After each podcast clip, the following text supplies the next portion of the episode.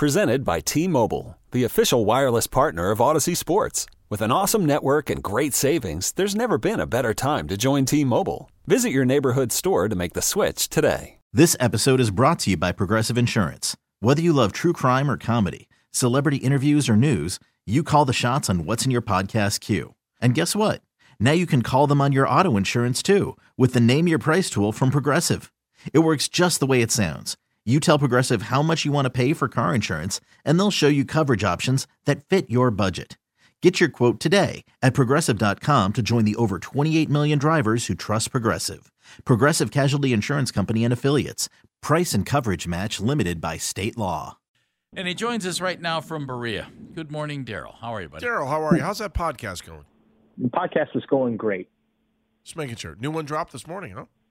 Yes, we uh, talked a lot, obviously, about Damar Hamlin and uh, everything that happened uh, over the last couple of days. Obviously, some tremendous news this morning coming out of Buffalo and Cincinnati, which is uh, great to hear. And then uh, also, the Browns got a potential Hall of Famer on their hands all of a sudden with Joe Thomas being named a finals. So we talked about that too. That's outstanding. You can get that on. What's that thing called, Daryl? It's always game day in Cleveland. Got it. because it's always game day in Cleveland, Jeff. That's fabulous. Hey, you guys do a great job on that show. So I'm sitting here and I'm listening to Joe Woods and Daryl. I know it's a tough biz. I know they make a lot of money. I know that you know. Just take a look at the resume of almost any coach in the NFL, not named Stefanski. They don't spend 14 years with one team or something like that. Right. I felt I felt bad for the guy. I, I hate the fact that a guy's sitting there getting grilled about his job. Should he be back? Well, um, it's it, it's tough. I mean, I, look, I, I asked him, uh, you know, basically, you know, the, the last two years the defense is, has played well down the stretch, but you know, first half of the season, you know, what happened? Um, and he actually gave a, a pretty reasonable answer, uh, and uh, he basically said that, you know, first half of the season, incorporating some new people, uh, trying to uh, continue to use some schemes that worked that uh, you know this time around weren't working, and so they had to uh, you know make some adjustments in that. Um, it, it, it's hard to say uh, because I, I do think that there's a there's a case for both ways, Jeff. The, the, the, there's something to be said for them playing well and showing improvement as the season goes on.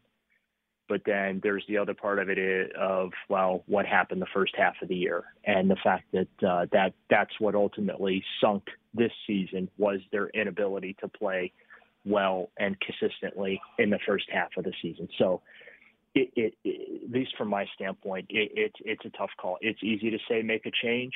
Um, you know, maybe they keep Joe Woods, but they change out a position coach or two or three, right?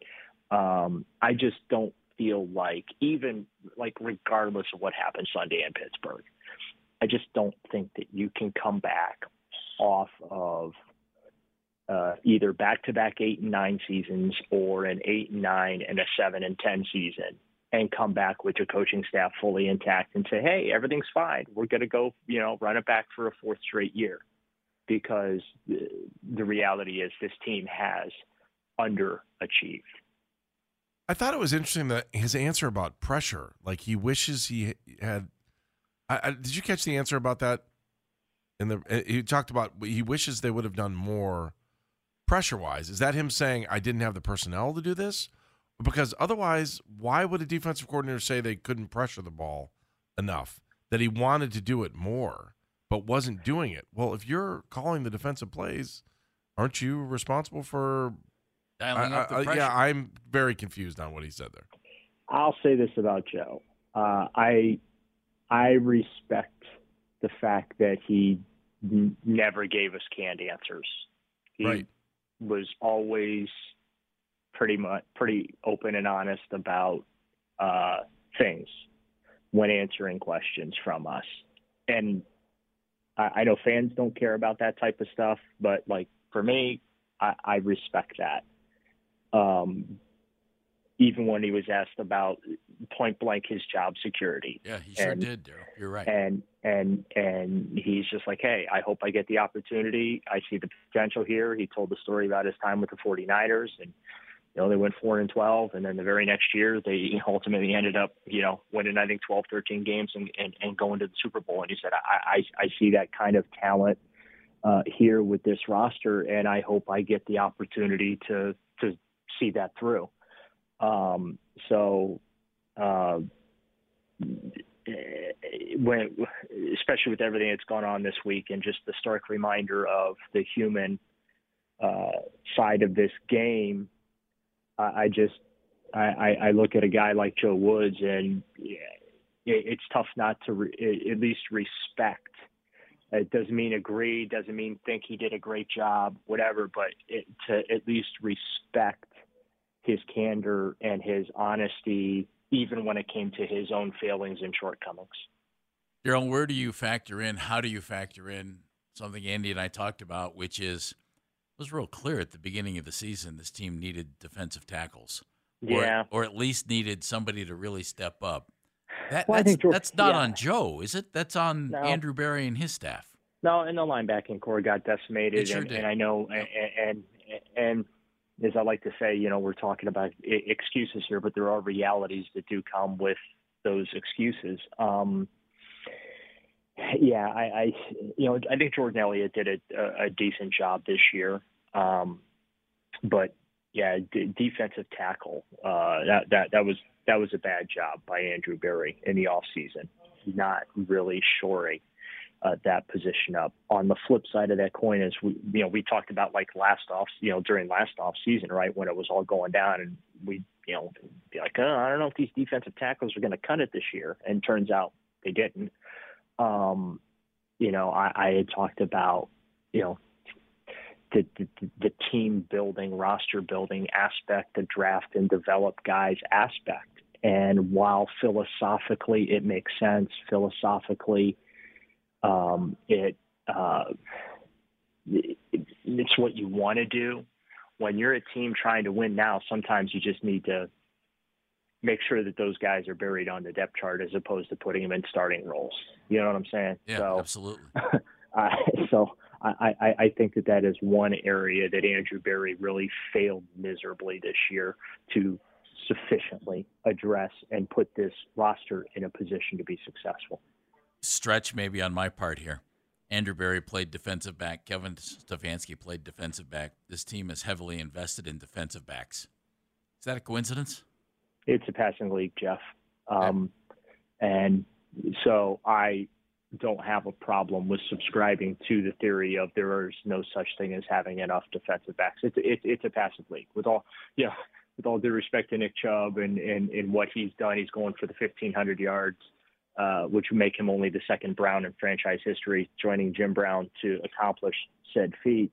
Um, it, it's a passing league, and when when you have a league that has a rule book that's designed uh, where you can pick up yardage without even completing a pass like 15 different ways by penalty it yeah it, it's a passing league so um, i understand I, I, I totally get you connecting those dots i think it's completely fair to connect those dots but the reality of the situation is it's a passing league you need all you need all the the quality dbs you can get and and and listen the browns um, in recent years when you look at their secondary being decimated by injury. Like last year, remember COVID year, Mhm. and then last year they just, you know, I mean, it, the secondary was the linebackers this year, right? Uh, maybe not with guys ending up on IR and being done for the year, but just with guys just being banged up and, and, and unavailable. Like so, and, and they suffered from not having enough DBs. So yeah, can't have enough of those guys back there. Daryl, thoughts on Pittsburgh this week? Last game of the season. What needs to be accomplished, and what should be the what is the attitude of this team going into this? Especially, I think now that we got some good news out of Cincinnati slash Buffalo. Well, yeah, I mean, we haven't gotten in the locker room today, but Yeah. I can tell you, Alex Van Pelt held back tears when uh, uh, I believe it was Mary Kay that read the medical update uh, to him, and you know, he just basically said that that's great news, and I'm going to leave it at that. Be, um, uh, it's it's it's emotional for all these guys. Mike Priefer, I asked him about it. Uh, you know, Joe, I just it it, it it's it is a brotherhood. There there is a, a human element to this thing. You know, we can talk about execution and who made the plays and who didn't make the plays and who's at fault for not making the plays and who should be fine and all that. But uh, you know, um, what happened Monday night was just awful. And uh, you know, hopefully people keep praying uh, for this kid to to really come out of this thing, uh, and that he keeps making the progress that he's making. But yeah, I mean. Um, I, I do feel like that the that they have the capacity uh, as a team here to to to set that aside and to you know go out and perform. Uh, I thought Mike Priefer made an excellent point, and it and it I can understand how some might think it's callous to say that, but it is reality.